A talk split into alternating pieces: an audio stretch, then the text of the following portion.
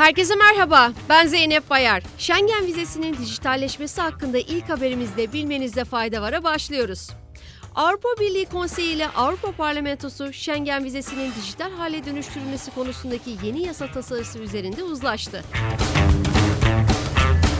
Yeni yasa yürürlüğe girdiğinde pasaportlara yapıştırılan vizelerin dijital hale geleceği ve 2 boyutlu barkod olarak internet üzerinden verileceği aktarıldı. Öte yandan yeni sistemle başvuruların tek bir internet platformu üzerinden işleneceği ve gerekli evrakların da bu platform üzerinden yükleneceği belirtildi. Yapay zeka alanında çok önemli bir karar alındı. Gelin haberin detaylarını birlikte inceleyelim.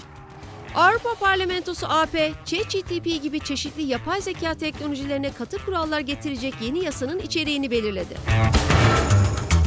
Yapay zeka yasası konusunda üye ülkelerle yapılacak müzakerelerde AP'nin pozisyonunu belirleyen yasa 499 evet ve 28 hayır oyuyla kabul edildi. Kabul edilen kurallara göre yapay zeka sistemlerinin insanlar tarafından denetlenmesi, ayrım yapmaması, güvenli ve çevre dostu olması istenecek. Belçika'dan bir haberle devam ediyoruz. Belçika Ekonomi Bakanı Pierre Yves Lehmann, Belçika Gıda Sanayi Federasyonu ve Fiyat Gözlem Kurumu temsilcileriyle ülkedeki temel gıda ürünlerinin fiyatlarını düşürmek için yaptığı görüşme sonrasında açıklamada bulundu. Gıda üreticilerinin en geç Temmuz ayı ortasına kadar süpermarketlerdeki gıda fiyatlarını düşürmelerini beklediğini ifade eden Lehmann, sektörden gıda tedarik müzakerelerinde fiyatları indirmelerini talep ettiğini belirtti.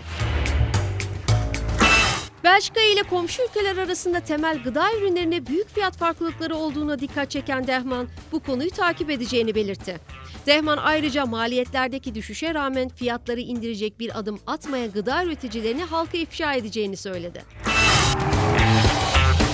Amerika Birleşik Devletleri'nde 17 müzik yayıncısından oluşan Ulusal Müzik Yayıncıları Birliği, yaklaşık 1700 şarkının dahil olduğu telif hakkı ihlallerinin yolunu açtığını iddia ederek Twitter'a dava açtı.